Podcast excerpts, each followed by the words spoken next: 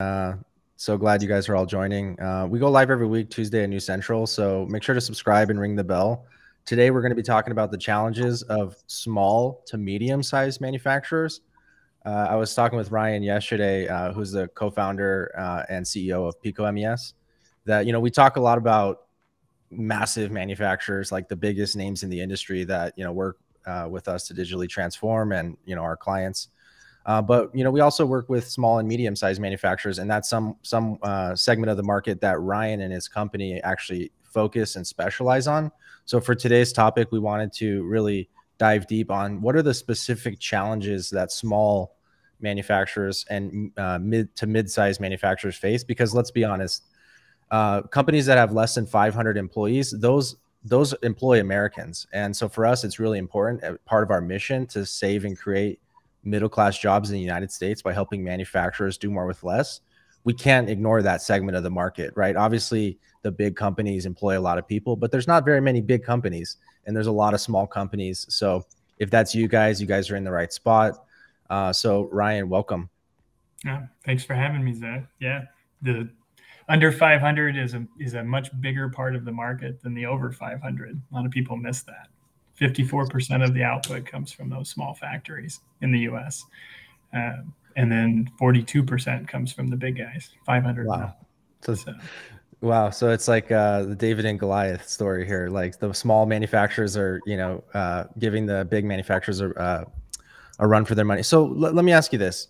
We said uh, we said uh, yesterday that you know the small to medium sized manufacturers are are actually kind of behind. So they they're kind of poised to take advantage of this opportunity here. But let's start with this. What does this typical small size manufacturer even look like? Like head head count, facilities, what do they produce? Right? Mm-hmm. Yep. The I mean, these are the suppliers to all the big names. That's kind of the the interesting piece that comes through. So you it, it makes sense when you take a step back that there's so many more of them because for every Ford, you know, or General Motors facility or Boeing, you've got hundreds or thousands of people that are feeding them parts from all over the world. Uh, and a big chunk of it still comes from the US. So the, the factories that we focus on in this world, they're also, there's kind of a, a few key characteristics. One is they tend to be specialists. So they're going to do 60% of their output from uh, one kind of manufacturing, right? So if you're a machine shop, you machine things, and then you might also have uh, secondary operations. You might have uh, whether it's post processing for coatings, things like that, or light assembly in the front, test, things like that. Um, and some of the other key attributes that we find really interesting is, especially for standalone factories that aren't part of a conglomerate, uh, they tend to have the domain expertise of, of what their craft is inside of their four, four walls. So the people okay. who actually understand the machining, they're there. They're not in some tech center, you know, 500 miles away. Um, and okay. the other piece to keep in mind is 80% of the operations are still performed by human beings, right? It's a semi-automated world you've got a machine with a person manning it, or you've got light assembly using maybe automated uh, DC torque tools or uh, different test equipment, but there's still a human in the loop the majority of the time. Okay. And um, is that due to the nature of like kind of their specialized process versus like a massive manufacturer that sort of does everything? Like, or why? And so why why is that? Yeah, I think um, there's a lot of similarities to the to the larger manufacturers as well and how they perform their things. You, automotive assembly is still very labor dependent, even in the Tesla factory. Um, right. But in the smaller facilities, a lot of it comes down to you know the mix of what they make or the individual profit or business case of those goods, depending on what that is. You know, not everything can afford hundreds of thousands of dollars worth of investment to automate out uh, different parts, especially in a high mix environment where you might be making you know tens or hundreds of different components at the same station in a given day.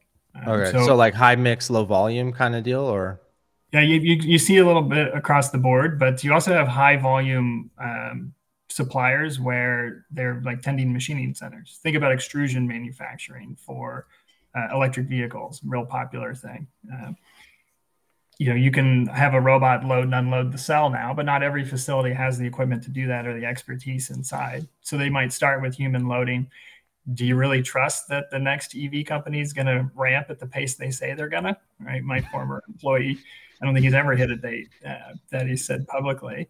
But, you know, so where do you, when do you put in that investment is also another choice that occurs. And at okay. the end of the day, this is a really, really capable, you know, system here, right? To get above what I'm doing with my hand right now is not trivial. Okay. All right. So if you people, had a, oh, sorry. Really amazing. I'm, people are amazing at what they do, right? Suggestions, of course, yeah. improvements. So let me ask you this: If you had to send a message to uh, a small to mid-sized manufacturer right now, like what should they do right right this second, based on where they're at? What what would that message be, and what would your advice to them be? I mean, my message is just that the technology is shifted towards them in a lot of ways. Like you can, you don't have to use a three thousand dollar PLC if you want to log a fifteen dollar pressure transducer, right? There are other solutions out there that can that can work for your application. Um, you can connect in different tools. The cost of a DC nut runner, if you're an assembly uh, focused firm, has dropped dramatically. You know, there's lots of options besides the thirty thousand dollar Atlas Copco. So my advice is always the same, which is just do something. That you know, take the first step. Uh, continuous improvement is a journey. It's not a zero to one transition where you, you magically are going to improve your facility overnight. But if you're not doing anything, if you're just reliant on the status quo and you're asking your operators to be a little bit more perfect every day, then that's where you're going to struggle, frankly. Um, and the opportunity is sitting in front of manufacturing in the US now you know the reshoring all of the issues that have happened with supply chain disruptions the focus on capabilities within the US it's a perfect time to show what you really are capable of to show off that domain expertise um, and if you can find the right tools to help you you know search out seek and destroy those 1 to 3% losses that are adding up to the the you know 40 to 60% OEEs you're running at instead of the 80 to 90 that you should be mm-hmm. uh, that's how you look back two years later and you're like, we've completely revitalized this this facility. We are making more money than we ever have, and we've done it through 500 small steps, not one massive step. Okay. So. All right, that makes sense. So like kind of a small incremental change and taking action. Um, let me ask you this: What is a common misconception that some of the smalls and mediums have, or uh, you know, some of the fears that they might have? Yeah, the you know we have MES in our name at my company, which was a, a interesting choice. Uh, we wanted something that that people understood what it is that we do, but that's also a term that's one of probably the most scariest things when applied to small manufacturing. So you think about that's in the past has been three dedicated engineers or consultants, you know, five hundred thousand dollars in a year to get something you were going to hate when it was all said and done.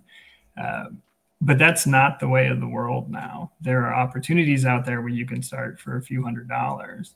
Um, take a step, try it, use it in your facility, find one business case that it made sense on, and then scale that across to your other common stations, and then take the next step and the next step and the next step. Um, but okay. you have to kind of have to take that chance. I posted on LinkedIn the other day uh, some uh, some acronyms for MES, and one of them was ma- maximally expensive software um, there was a ton of good ones, but so you're you're kind of taking the more minimally expensive software, um, must execute uh, systems. I don't know, something like that. But like, so how'd you even get in? How'd you even get started in this field? Like, tell us a little bit. Let's take a step back. Tell us about your background and how you got started in manufacturing and software development. So, I mean, I grew up in a small town, in central Illinois. Um, it's where the Firestone tire plant was that got recalled with the Explorer back in the day. So, lots and lots of friends in manufacturing. Um, I always had a, a, thing for mechanical devices, so went to school to become a mechanical engineer. Um, but my career path was 100% automotive. So I started with General Motors in 2000, spent uh, 10 years with them until uh, 2010.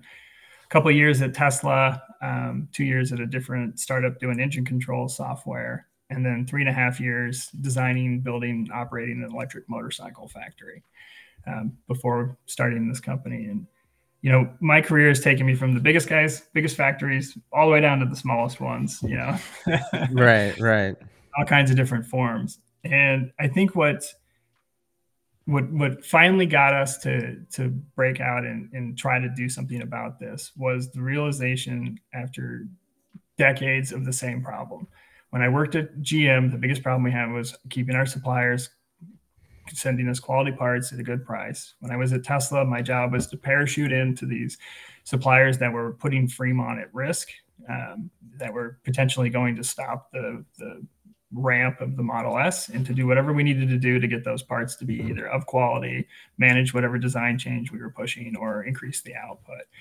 And my point to this is no matter how much we work on the big factories and their efficiencies and where they're going, you, you have to have a complete supply chain to be able to actually improve and make things work. And then if you look 10 years in the future, imagine a fully connected supply chain where traceability data is instantly available, capacity is understood mathematically, and transmitted up and down. So if somebody needs to ebb up 10% in output, they actually understand whether or not there's the opportunity to get that from the suppliers or if they need another machine or what they need to hire more people. What does that actually manifest?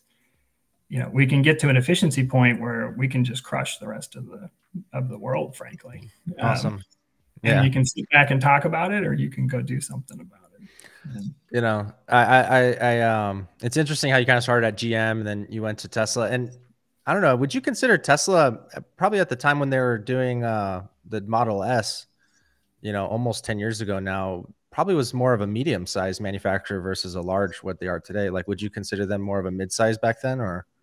They, it, they only had the one Fremont facility, right? It would be an interesting place. Yeah. When I hired him, we were building Roadster still at the oh, time. Oh, wow.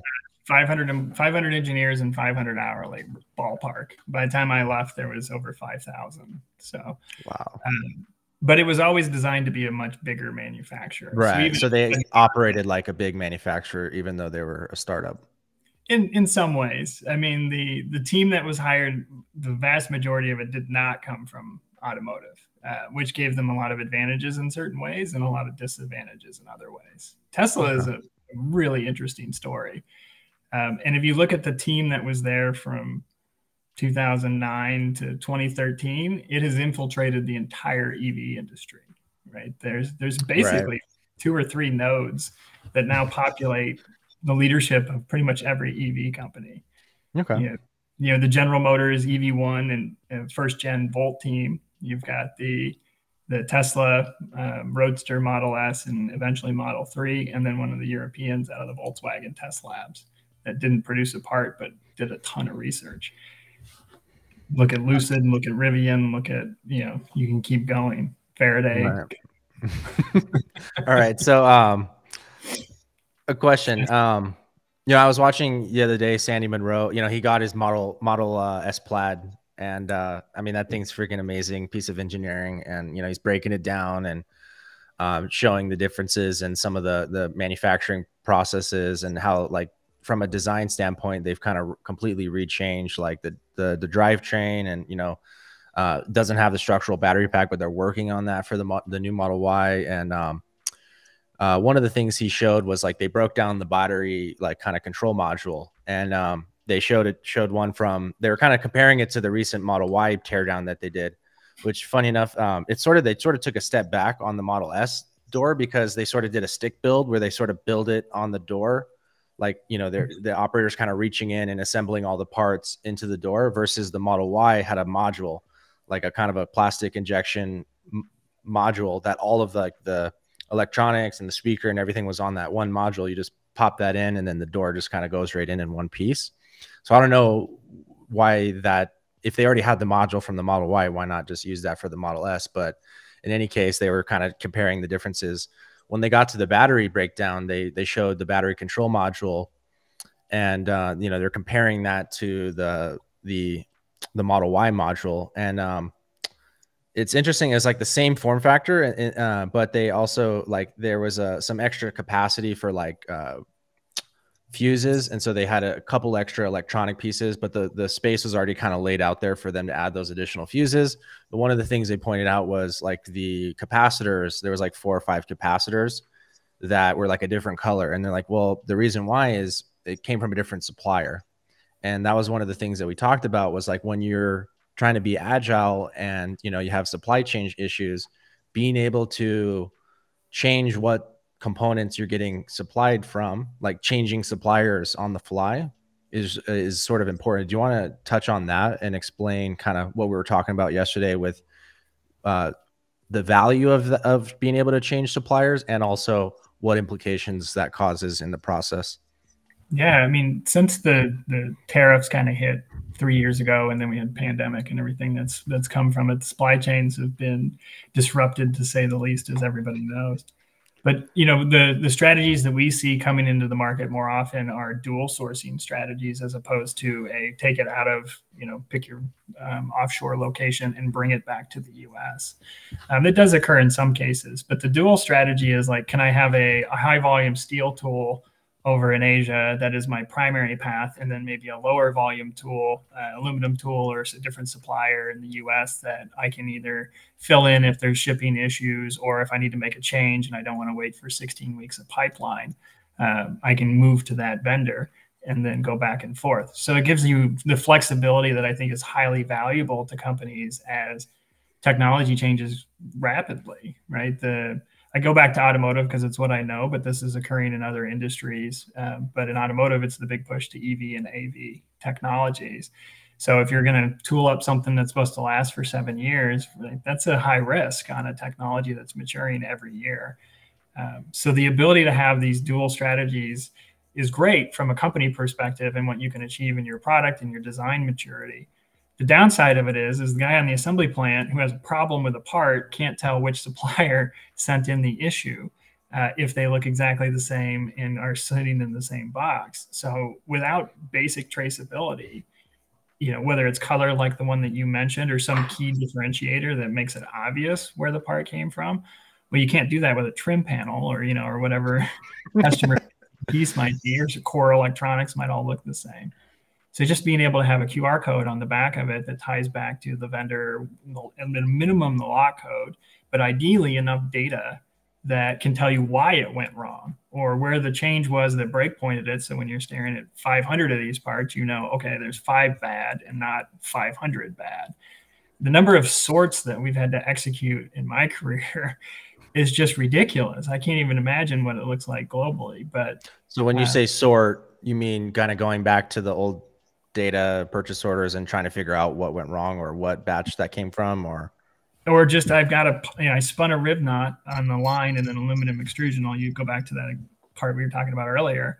Uh, do I have I've got 500 pieces in inventory. Are 499 more of them bad, or do I just have one, you know, one off that's bad? Well, if I can't, you know, step one is you got to go triage and figure out whether or not you know you have a mechanical test or some way to tell that you're not going to go build a bunch of bad product. Um, but if you have traceability data readily available, you can tell like, wait a minute, this one was done in a rework that we thought was valid, but isn't clearly valid, or you know, was there an exception that was that passed the control plan that may or may not been enforced? But you know, is there more data? Without data, you're guessing. And if you know exactly how something was built, it gives you advantages, right? You're doesn't mean you're going to solve every problem, but without it, you're guaranteed that you're going back to the old ways. So right.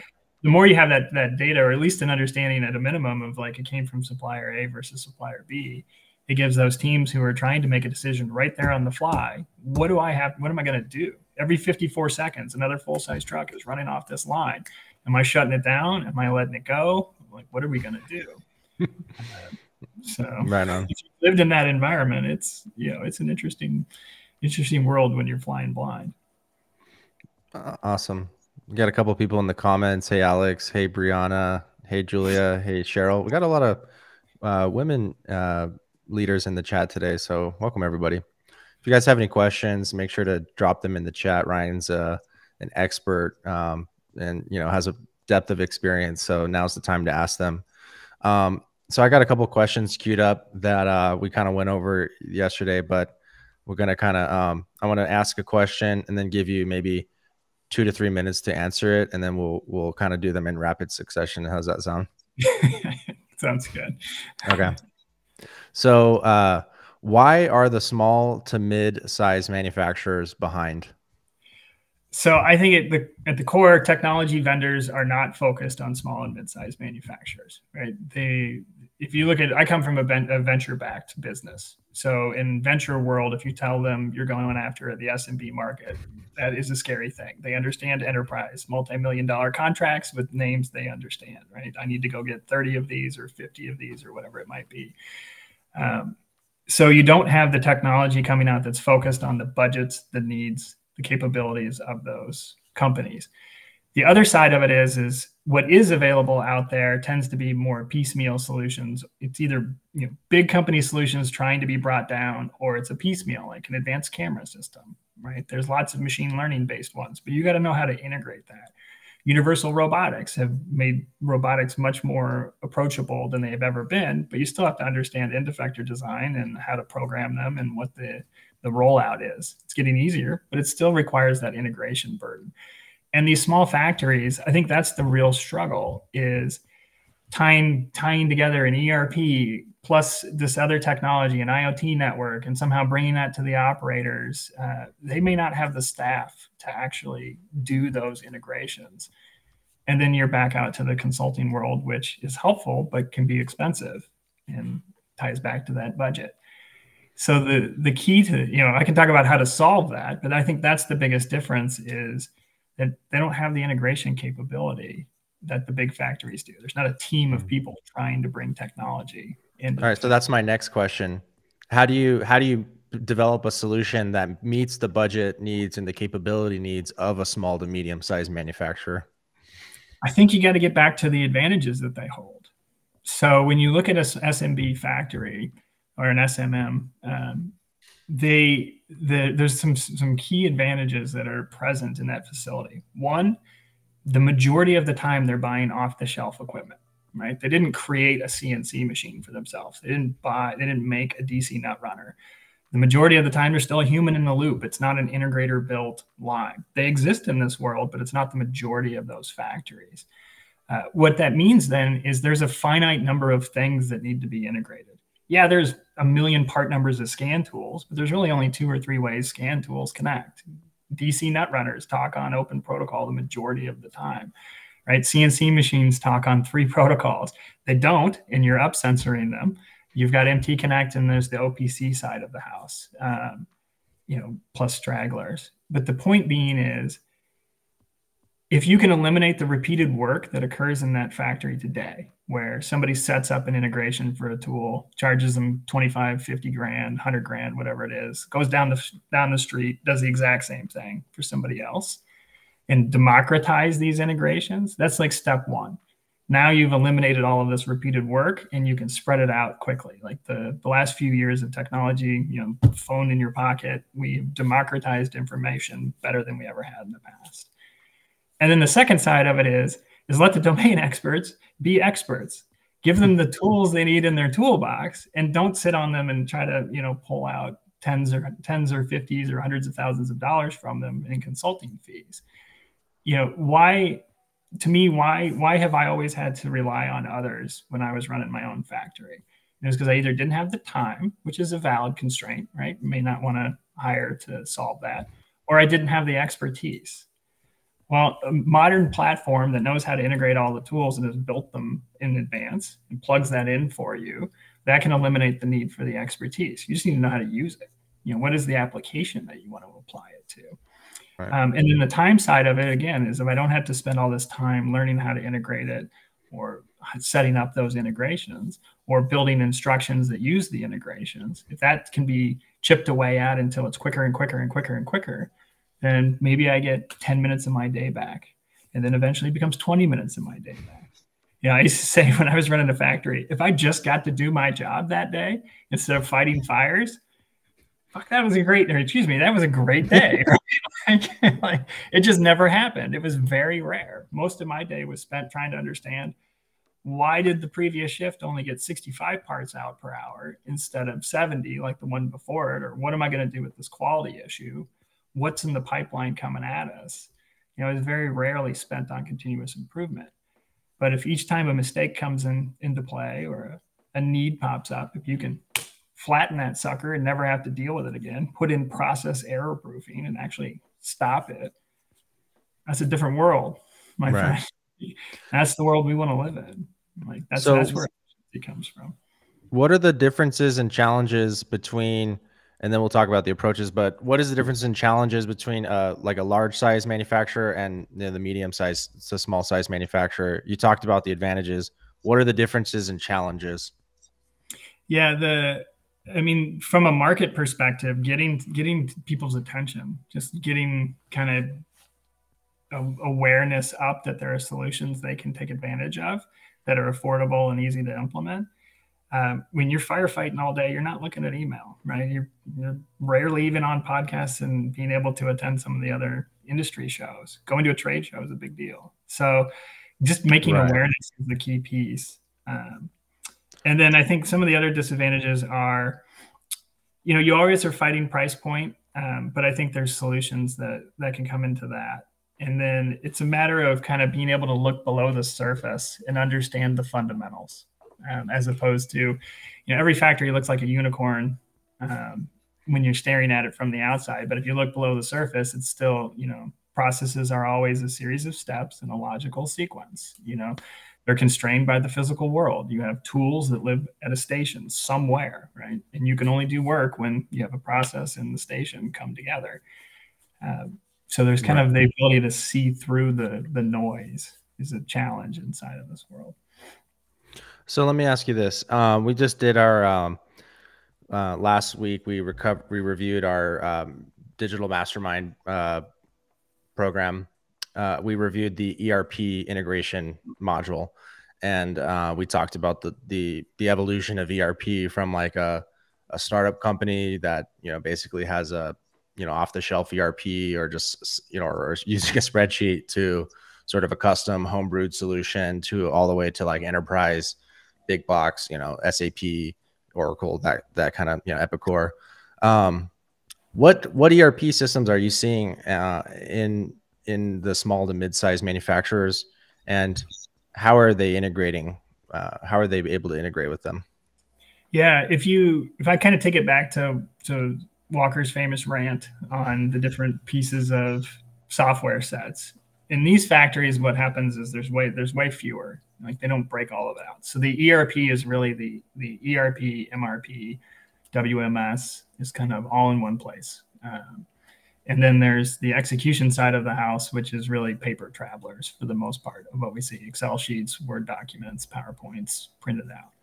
Um, the most common ERPs that we see across there are NetSuite. Every once in a while, we bump into Plex. Um, Odoo in the startup world is, is more popular. Um, we do see Infor. We see Epic. Uh, I think I mentioned Epicor. If I didn't, that's on the list. What we almost never see is SAP. Um, it's just too expensive for most of these okay. facilities. And then you get into the offshoots, IFS um, and others. So the point is, is, I just rattled off six off the top of my head. It's still fairly noisy what's out there. You know, market leaders probably five percent of the market, ten percent of the market, maybe more. Whatever NetSuite is hanging out with these days.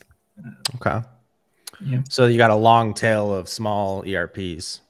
Yep. And then you get into the the vertical specific ones. So you go over to like the machining world, you bump into uh, the ones that are really targeting either job shops or um, certain pieces of that industry too. Right. The cool part about it for us, or the part that we're we recognize is to us, an ERP is another tool to integrate. Right. It's not trivial, especially if you've customized the, the ERP on the other side. But the amount of data you need to transfer back and forth is actually not terrible if you are willing to have your sources of truth be defined. And what I mean by that is the ERP doesn't have to be the source of truth for everything. If you try to achieve that, you're going to hate it. These solutions are, if you find somebody who loves their ERP, I would love them to raise their hand. I'd love to talk to them and actually understand why they love it. But uh, how, you know, I think one of our strategies is, is do what you do whatever it is you're going to do, but do it really well and be good at it and try not to try to avoid the things that you're not good at and partner with the pieces that make that happen, but do it in a way where the burden of integration is not placed on the customer. Right? Okay. That integration should be on the companies. Got it. To make their yeah, products. Walker says, uh, you know, ERP vendors are not good at building MES software. That doesn't stop them from trying to develop MES solutions, but they're not good at it. So how do yeah. you how do you specifically at Pico like tackle that integration problem? Yeah, so we, I mean, we focus on the fundamentals. You'll you'll hear me come back to that a lot. It's two years of getting yelled at by Elon. Everything comes back to first principles pretty quick. Um, so, what does an ERP and an MES need to communicate to each other? The basics is the MES needs to tell the ERP what can be ordered. What are the available processes um, inside of the factory? The ERP, in the case of an ERP MRP combo, it's going to send over the number of work orders and manufacturing orders, groups of work orders. This is the orders I would like you to achieve. The MES also then says, hey, I've started this build uh, so that you can move inventory to WIP and you have an understanding of what's allocated if you didn't already do that movement. And then it has to send the complete flag and the labor, basically your cost of goods sold related items. So how much labor content did I have? Um, did I have scrap along the way? Things like that. I, that's it that's really all you have to send back and forth. There's nuances for serialization that goes back and forth. So if you are tracking inventory by serial number, um, but it, what it does is it allows us to have a relatively small scope when we connect to the two because Pico has such a, an intrinsic built out data structure that's easy to view. You don't need the ERP now to be the source of traceability data. You don't need the ERP to be the source of where your torque results are measurements or you know what firmware was inside of something um, because the traceability can actually be easier to accomplish in the source where it came from as opposed to using an erp which is i mean its basis is accounting software uh, i love getting into the fundamentals of what an erp does and why they make very bad mes systems and i love why mes systems make very bad erps as well and it comes down to what what their their kernel of software, what they are fundamentally based on, their principles uh, are very different. Yeah. So I got a question from the uh, Durga. What are the major effects, pros and cons, when a small size manufacturer is acquired by another mid-size or large-size manufacturer with a different MES? Um, do you change the MES structure? I mean, really, this is sort of a system integrator or solutions architect question, but uh, you know, what are your what this are your thoughts? Happened, this just happened to us. One of our customers in in Southern California was purchased by a very large company as part of their acquisition awesome. strategies. Um, it actually played the other way, which was very interesting. So if you're a big, large company or a private equity group and you buy a company that has something else in it, the first thing you do is evaluate what they have. You might toss it out because it was in-house or uh, maybe it's old and legacy, but there's also the side of it for us anyway, where now we're now a part of the large company's portfolio that they could take advantage of. Um, okay. So it was interesting. We still have to. The big change they had was they actually had to change their ERP. That's the the, the business pressure is going to come from that.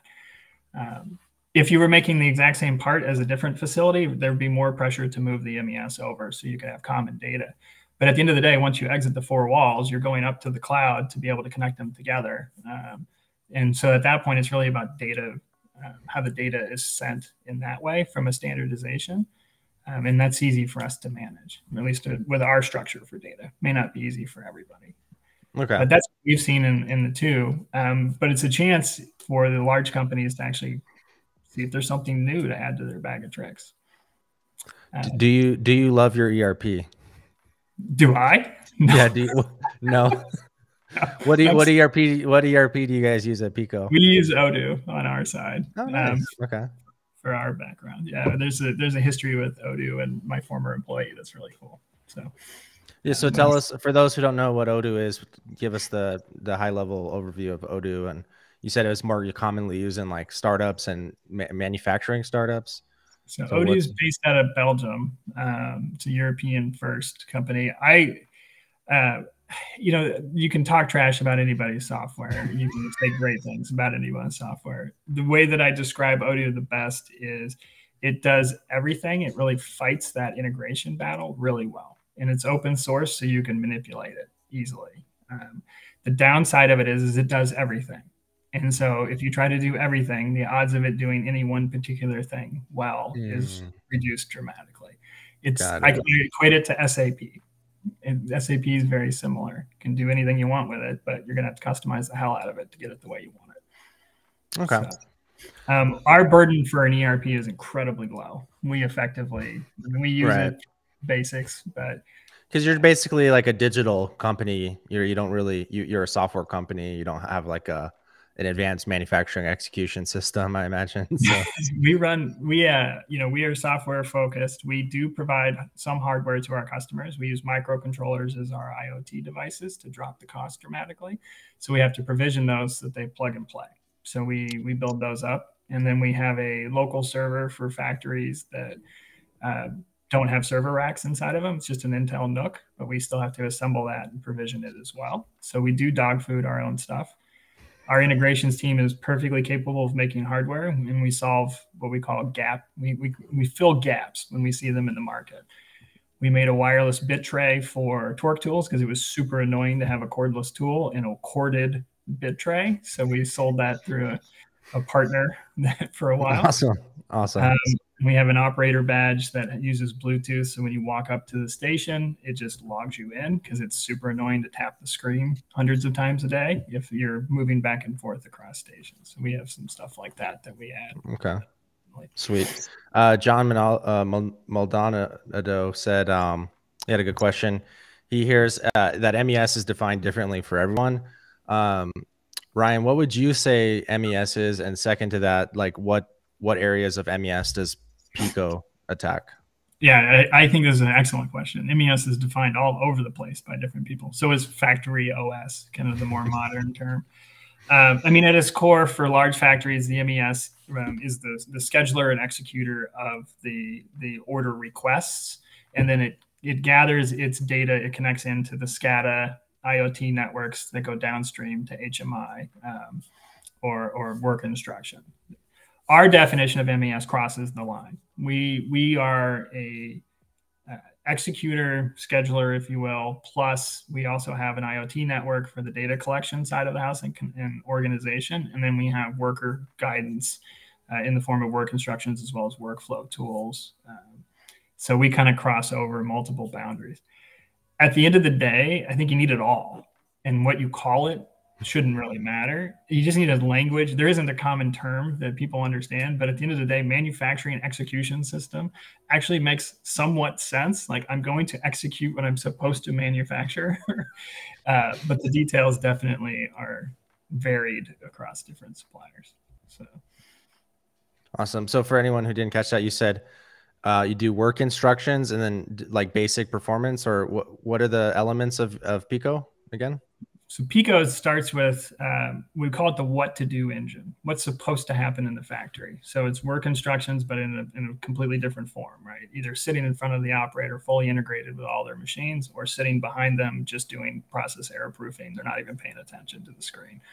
Got There's it. a workflow tool that drives process to process to process flow, so that you don't skip a quality station and accidentally putting a battery module into a vehicle that you shouldn't have, for example. Um, and then the other side of the business is all the device library, um, the pre-built integrations that are no code to drop in, and that has an IoT network that lives with it. So you're holding a USB cord in your hand for a scan tool. What do I plug it into? I need something to bring it into the network, and that's where the microcontrollers come into play um, that we use there. If you're a network connected tool or machine or or system, then it plugs in direct, and you you don't need that edge device. So. Uh, what that's the key is kind of getting those integrated together. Okay. And so uh, it sounds like you're talking a lot of, about like discrete manufacturing, but like in your own words, or uh, you know, what industries or verticals are you seeing your uh, the software adopted in most? Yeah, so we're we're focused on the assembly industry right now. It's about 15% of the U.S. market overall. Um, the the next piece that we'll move into is what we call machine tending. So you're into the repetitive side of the house and somewhat of the continuous batch, if you speak the five types of manufacturing. Where we don't see the ad is in continuous process systems. They typically already have something. You know, our target market, 90% of our customers don't have, or 90% of the market, ignore our customers, just are still running on Microsoft Office based systems. Right? The amount of adoption is very low. Um, if you switch over to continuous process based systems, A, there's not a whole lot of small factories making chemicals or food. Uh, they do exist. Right. Okay. That makes sense. Yeah. Machine to machine to machine movements uh, and more regulated with systems that are already in place. Just to have a factory like that, you probably already have a SCADA network of some, some, some form. Um, and then we stay away from job shops. And it's not because we don't want to see them be successful. It's just the investment to create that what to do engine is reduced if you're only going to make one part. That world is much more focused, in my opinion anyway, on how do I efficiently quote, get it to the to the system that's going to make it, get it from that system that made it out to shipping and logistics and get it to the customer quickly and efficiently. So they're more of like logistics and uh, business processes versus the actual manufacturing component, or I mean, it depends on the shop. Obviously, there's there's a wide variety out there. But if you think about like the Proto Labs business model, they're very focused on software that allows you to take a CAD model and turn it into a finished good as quickly and easily as possible with the minimum amount of interruption. Right? If you think about a CNC shop that maybe builds on demand, right, to set up a bunch of data logging for something you're only going to make 20 parts of, and then you're going to move on to the next job. Mm. Doesn't make sense. Got what it. you're focused on at that point is like machine uptime how how efficiently did I quote versus the reality of what it took to make it. Like that's where the feedback loop is. Got we still it. have application actually in both continuous processes and in the job shop kind of contract manufacturing world. Uh, it's just not the core. I think the core need is still in this repetitive and discrete worlds. Okay. What is the most surprising thing you learned about how to improve manufacturing execution from Alex Conway? Hmm. I think the it's it's the number of the death by a thousand. My brain went to the death by a thousand cuts mentality inside of it. The fact that there's really just not a twenty percent low hanging fruit to grab in these factories, and instead, what you're trying to figure out is how can I make a change in five minutes that gives me one percent gain or eliminates a mistake, so I never have to deal with it again. And the most surprising thing I've seen is just how simple the integrations are, the simple needs. You know, when we walk into a factory, people are excited about the idea of bringing on robotics or advanced vision systems or you know data logging everything. But at the end of the day their first steps are i just want to be able to scan a barcode and assign it to the operator the station the process and be able to say i made this part with a printed label using these things right? And then they add a torque tool and then they add a whatever it might be over time. Um, and i think you know it's exciting and it's also really interesting just to see all these little discrete things that make everybody's day you know make somebody's day five minutes better. What about at uh, at tesla? Because one of the things that i found interesting was how much more efficient like removing 300 robots by doing like single piece castings for like their you know um, like newer models like model y and stuff like versus um, you know welding all, all the you know 70 it was like 70 or 80 pieces that turned into one piece. But in your experience what has been some of the small thousand cuts that that you sort of uh, tried to eliminate at tesla? I mean tesla was fascinating because you had very very smart people working on these problems and they were again to the fundamentals. Um, the, the first thing that jumped to mind is we did a study of the the types of mechanical component creation. So extrusions versus castings versus high, well, low, low pressure gravity and sand versus high pressure die, uh, forgings, uh, stampings, like different things like that. And we were looking for cost to mass to strength. And uh, that, I mean, I never, I'm sure General Motors has a chart somewhere that understands all of that and part of their tribal knowledge world, but it was never like front and center to me like it is at, at Tesla, where they were like, oh, clearly extrusions are where we're going let's go get extrusions. Um, the way that they approach it from that perspective, I think, was really good. When I was there, we still like to take a step forward, shoot ourselves in the foot doing something really stupid because they didn't have the background on what they needed, and then bandage up your foot and then take another step forward. Uh, we were still in an, uh, kind of my, maybe the earlier learning phases of, hey, the automotive companies actually do a lot of things really well. We might want to learn some of that and bring some of that expertise in place when it comes to manufacturing. Um, but the way that they do their designs, how fast they can iterate is incredible. And then um, the way they kind of understand the fundamentals of what they're doing to, to be able to, to iterate quickly. Mm, like right. the that you were talking about and how that could eliminate you know it's technically a, a, more mass if you look at how that piece comes together but it traded off all of this other cost and allowed them to take mass out otherwise right and take advantage of sections that they couldn't do with other forming techniques so uh, are there any books or resources you recommend to learn about uh, more about mes I have yet to find any good systems out there. So I would actually be looking for recommendations to point people to as well. Um, there's so much noise on the internet around that because everyone's trying to sell you their viewpoint. Uh, right. Makes it challenging. I asked uh, two or two real for TV asked any opinions on critical manufacturing for an MES system. It, define critical manufacturing. Yeah, I I asked them to explain more. So, um, two real for TV. Can you explain more? What you mean by that? Sweet. So, um, all right. Let's say customer, small size manufacturer implements, um, you know, your platform what are the what is their next step? What are they asking for now? Like once they're fully set up and you know they're they're taking advantage of the software they uh, start achieving an roi right? They're happy. What are they doing next? Yeah i mean our customers start with this simple as one station in the corner test it out. And then it's a six to nine month journey to ramp across their facility. So there's a journey involved right there that that rolls out. The i think the mes is the starting point like basically what we're attempting to do is gain a very very very quick roi we our, our target for roi is 30 days because of the way our pricing model works. So you're never more than 30 days before you paid off that investment.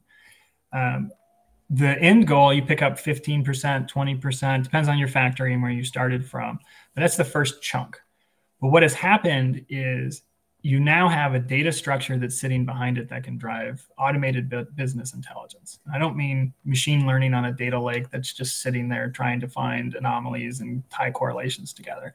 I mean a properly structured database that understands exactly what happened, what went into it, and what was supposed to happen. So it can understand losses off to the side, calculate capacity, and then look at bottlenecks and all of the improvement capabilities that intelligence engine is really the next phase that drives all kinds of growth. And this is what gets you.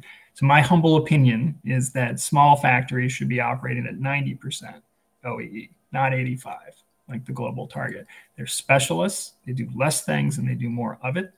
Um, is a general term, and they should have an advantage versus you know a General Motors factory that's producing 12,000 variants of full size trucks in a given day. Um, but anyway, once you hit that BI level, that business intelligence level, where you can see exactly where to go, uh, and you've now achieved that high level of efficiency, the connecting of the supply chain is going to be the thing that I think really dramatically changes the the way we operate. So the you know Are Bill you Gates has a quote that we we overestimate what we can do in two years and underestimate ten, right? I think right. that's the underestimate is going to be the power of a connected supply chain ten years from now.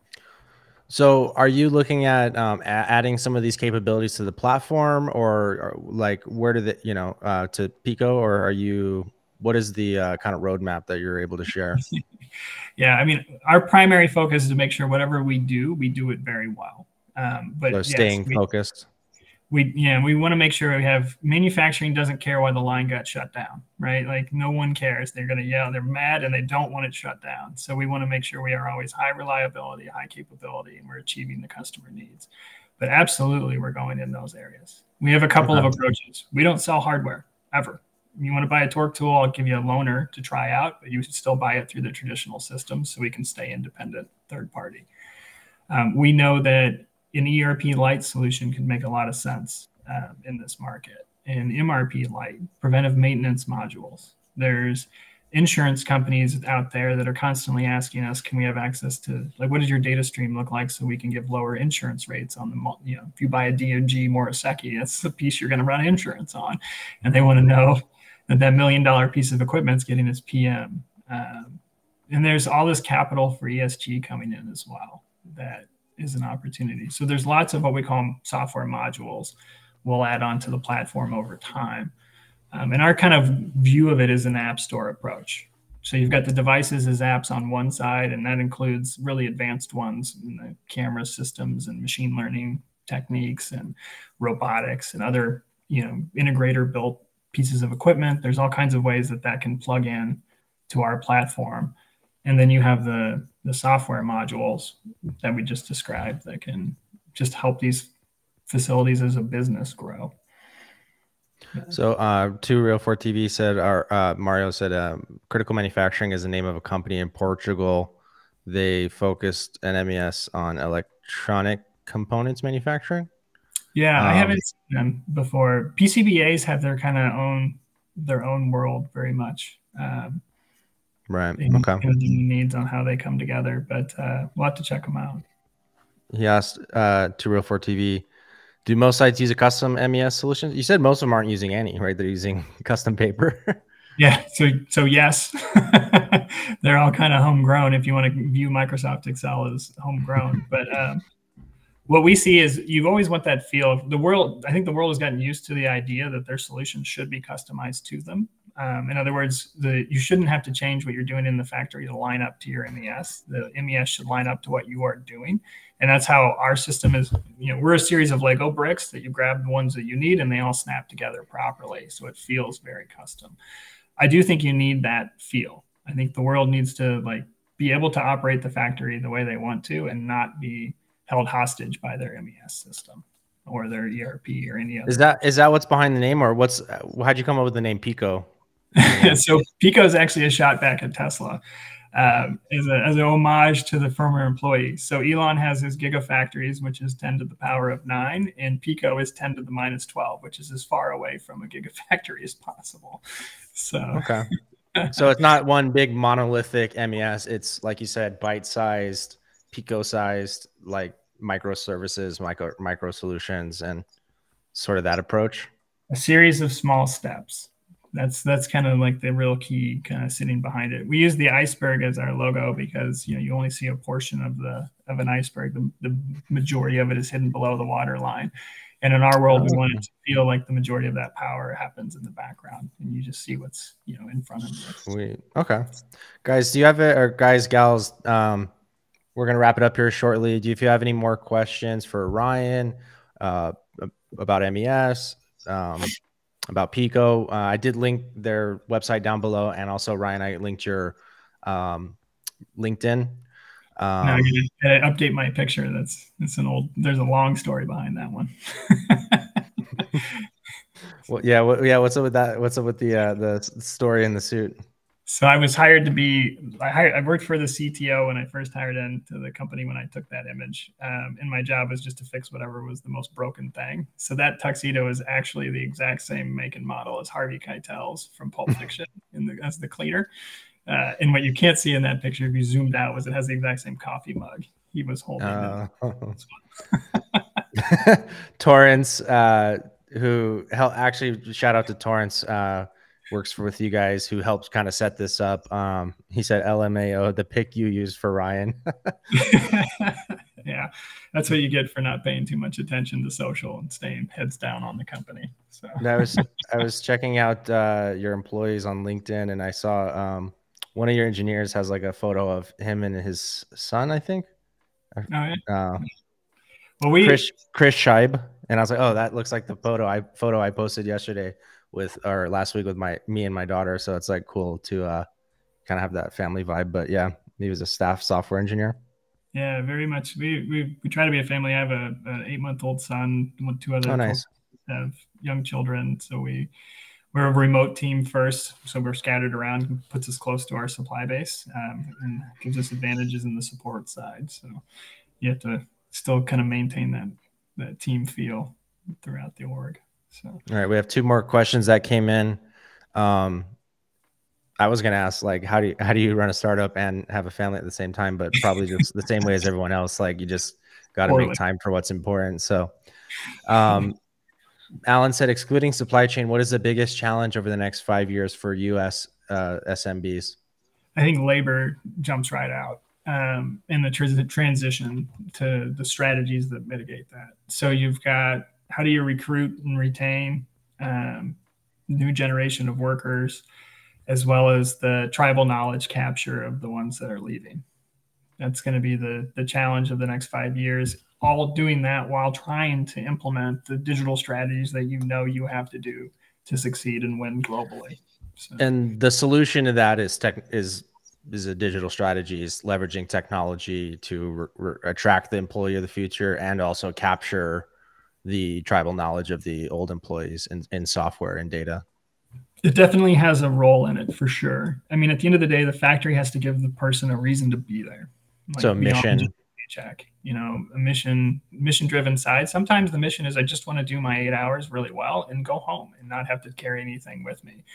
But you have to at least recognize what that is for each individual person and then have paths that they can go down that make it a career instead of a two-year job before they go get a different career awesome. i have a lot of opinions on how my i'm 41 years old how my generation uh, was skewed away from skilled trades and vocational uh, towards college and then the debt that was racked up before people went back and realized hey i just want to be a welder and I'm a mechanical engineer, you know, that my friends who are welders make way more money than I ever did, especially now.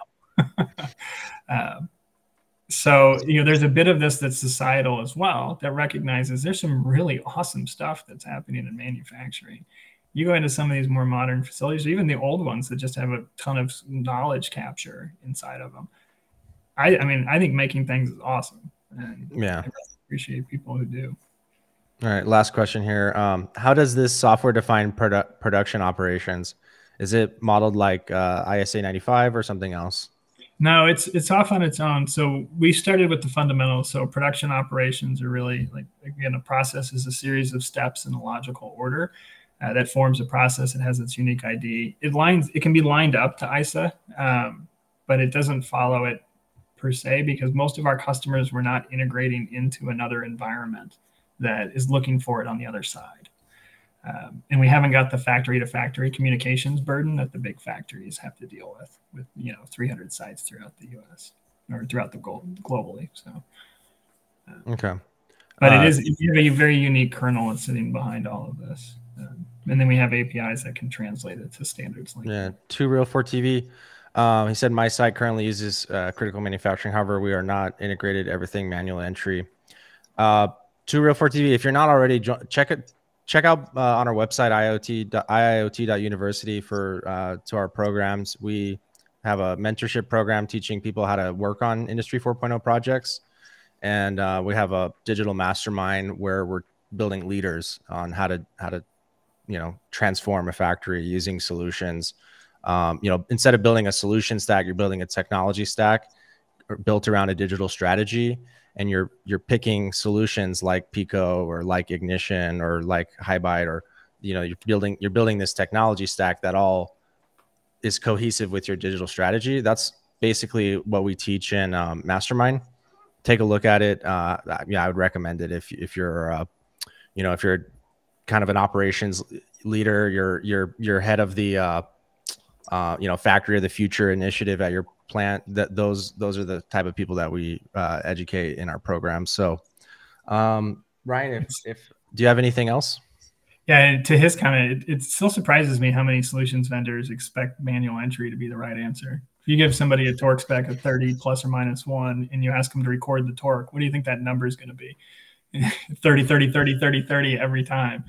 Like the the ability to connect to tools that are connectable to be able to grab the parametric data just is what allows not only proper data collection but also uh, the ability to set up error proofing. Turn off the tool if you don't get there you know be able to sound an alarm if you forget to do something buzz something.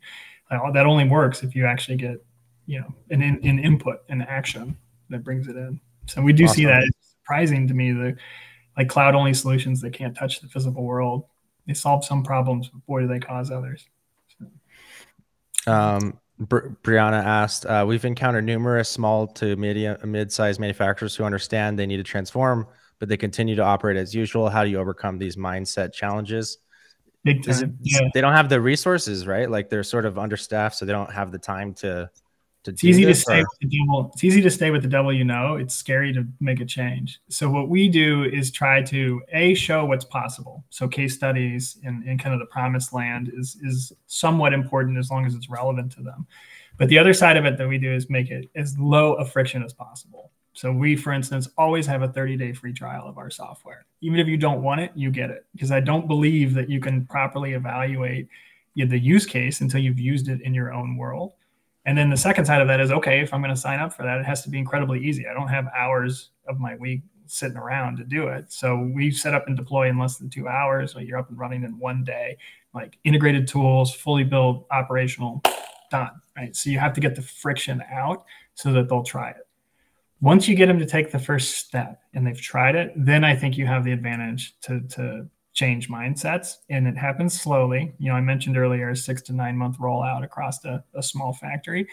You know, venture world's like, what? It takes that long? You can't just roll it. but you're changing hearts and minds, right? It's a different way of doing things. And the reward is it'll sit there for years. Um, so to be honest, point, I think it takes uh, you have to figure out how to get the friction as low as possible to get them to try it um, to take that first step and then be there supportive awesome. that's great advice. All right that's uh that's going to be it for today's show. Ryan thanks so much for joining. Thanks for having me zach. It was fun. Uh, information uh, ryan's information and uh, the link to pico mes check it out down below. This is not sponsored by the way. I, I should have mentioned that at the beginning. This is just trying to provide value for the audience which I felt like it was pretty valuable. If you guys thought it was valuable, leave a comment below um, and uh, join the Industry 4.0 community Discord. Are, Ryan, are you uh, have have you had a chance to join the Discord yet? I think Torrance is heading in there, and I will as well. Um, awesome. And then all if anyone has any questions, uh, you know that's the place for you guys can reach out to Ryan or Torrance or anyone at um, from anyone that we feature. So Thank you. And we we care about small factories succeeding. So if we can help, unpaid, like we don't have to be in every factory, but if we can help with a device integration or something that's already on our platform, by all means, let us know. Uh, we want everybody to win. So awesome. Thanks so much. We'll see you guys next week. Peace. See you.